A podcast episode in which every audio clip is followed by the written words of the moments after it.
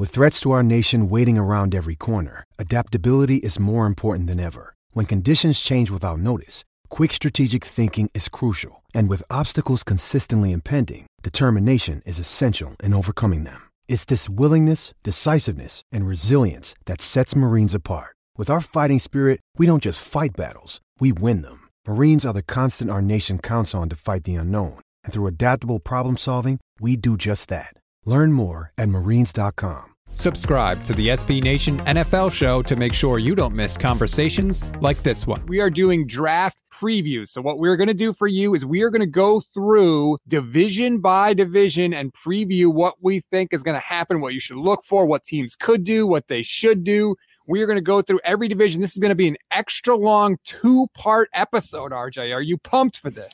Which means that I have to interview you now to talk about the NFC West. So your interview begins now. The San Francisco 49ers have the third overall pick. They are either the most arrogant front office in the entire NFL or they are incredibly stupid. It is one of those two things right now, in my professional opinion. Defend that point. No, I think it's probably the former. Like they could be the most arrogant. It's not front office. It's Kyle Shanahan. It's his show. John Lynch is along for the ride. Adam Peters chimes in when you know when he can, but this is on Kyle Shanahan. Whoever they pick, it's his call. It's the first time he's really got to make his true call because the Jimmy Garoppolo thing fell into his lap. So don't blame anybody else. There's one guy that gets the all blame pie, and that's Kyle Shanahan.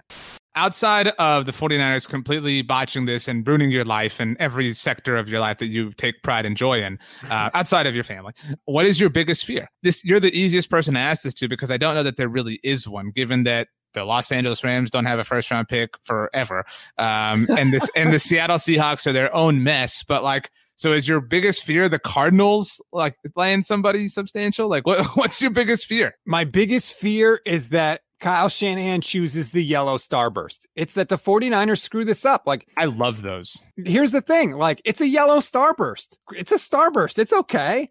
But when you've got a red starburst and a pink starburst there in Justin Fields and Trey Lance, you can't pick the yellow starburst. The Rams are already good. Like, I don't think anybody that they pick in this draft is going to make them substantially better.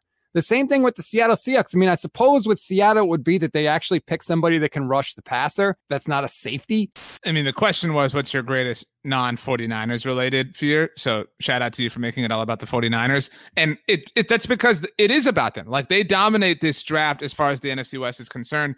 Stats on Monday, Kyle Shanahan said we could have sat there at 12 and waited which one came to us if one did but we made a decision that we felt we needed to get a starting QB. Starting we wa- QB. We wanted to dictate it.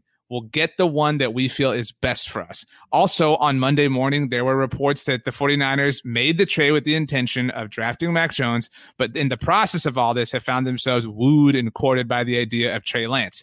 The 49ers have a lot of media speak because of the relationships that their coach and general manager have with the media, but I feel like they're wearing out their welcome a little bit. Like people are now starting to get annoyed with them, and like th- th- no, but like that's a factor because because of the way they've acted about all this, they have exacerbated the pressure that is on this player that they're going to pick. They, they have themselves really upped the heat of the spotlight to the point that right now, even I asked you what's your greatest non uh, non 49ers fear within the division. It's impossible to answer that question because of everything the 49ers have done. And whether that be for their own humor, out of their own arrogance, or purely out of accidental reasons, they have done that. They have they have made this bet and now they have to lie Which team can really change the most if they hit the right type of draft? I feel like the answer is not the Rams. I feel like the answer is the Seahawks. I feel like the answer is the Cardinals because the Seahawks are good now. And the Rams are good now, and I think they're going to be really good with Matthew Stafford.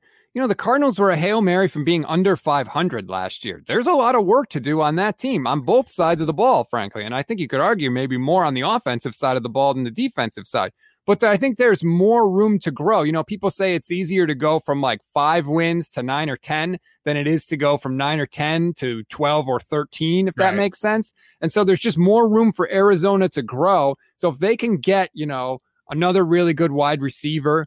They need they really need help in the secondary. A lot of their secondary are free agents right now. I know they got Malcolm Butler there, but that's okay. You need more than that.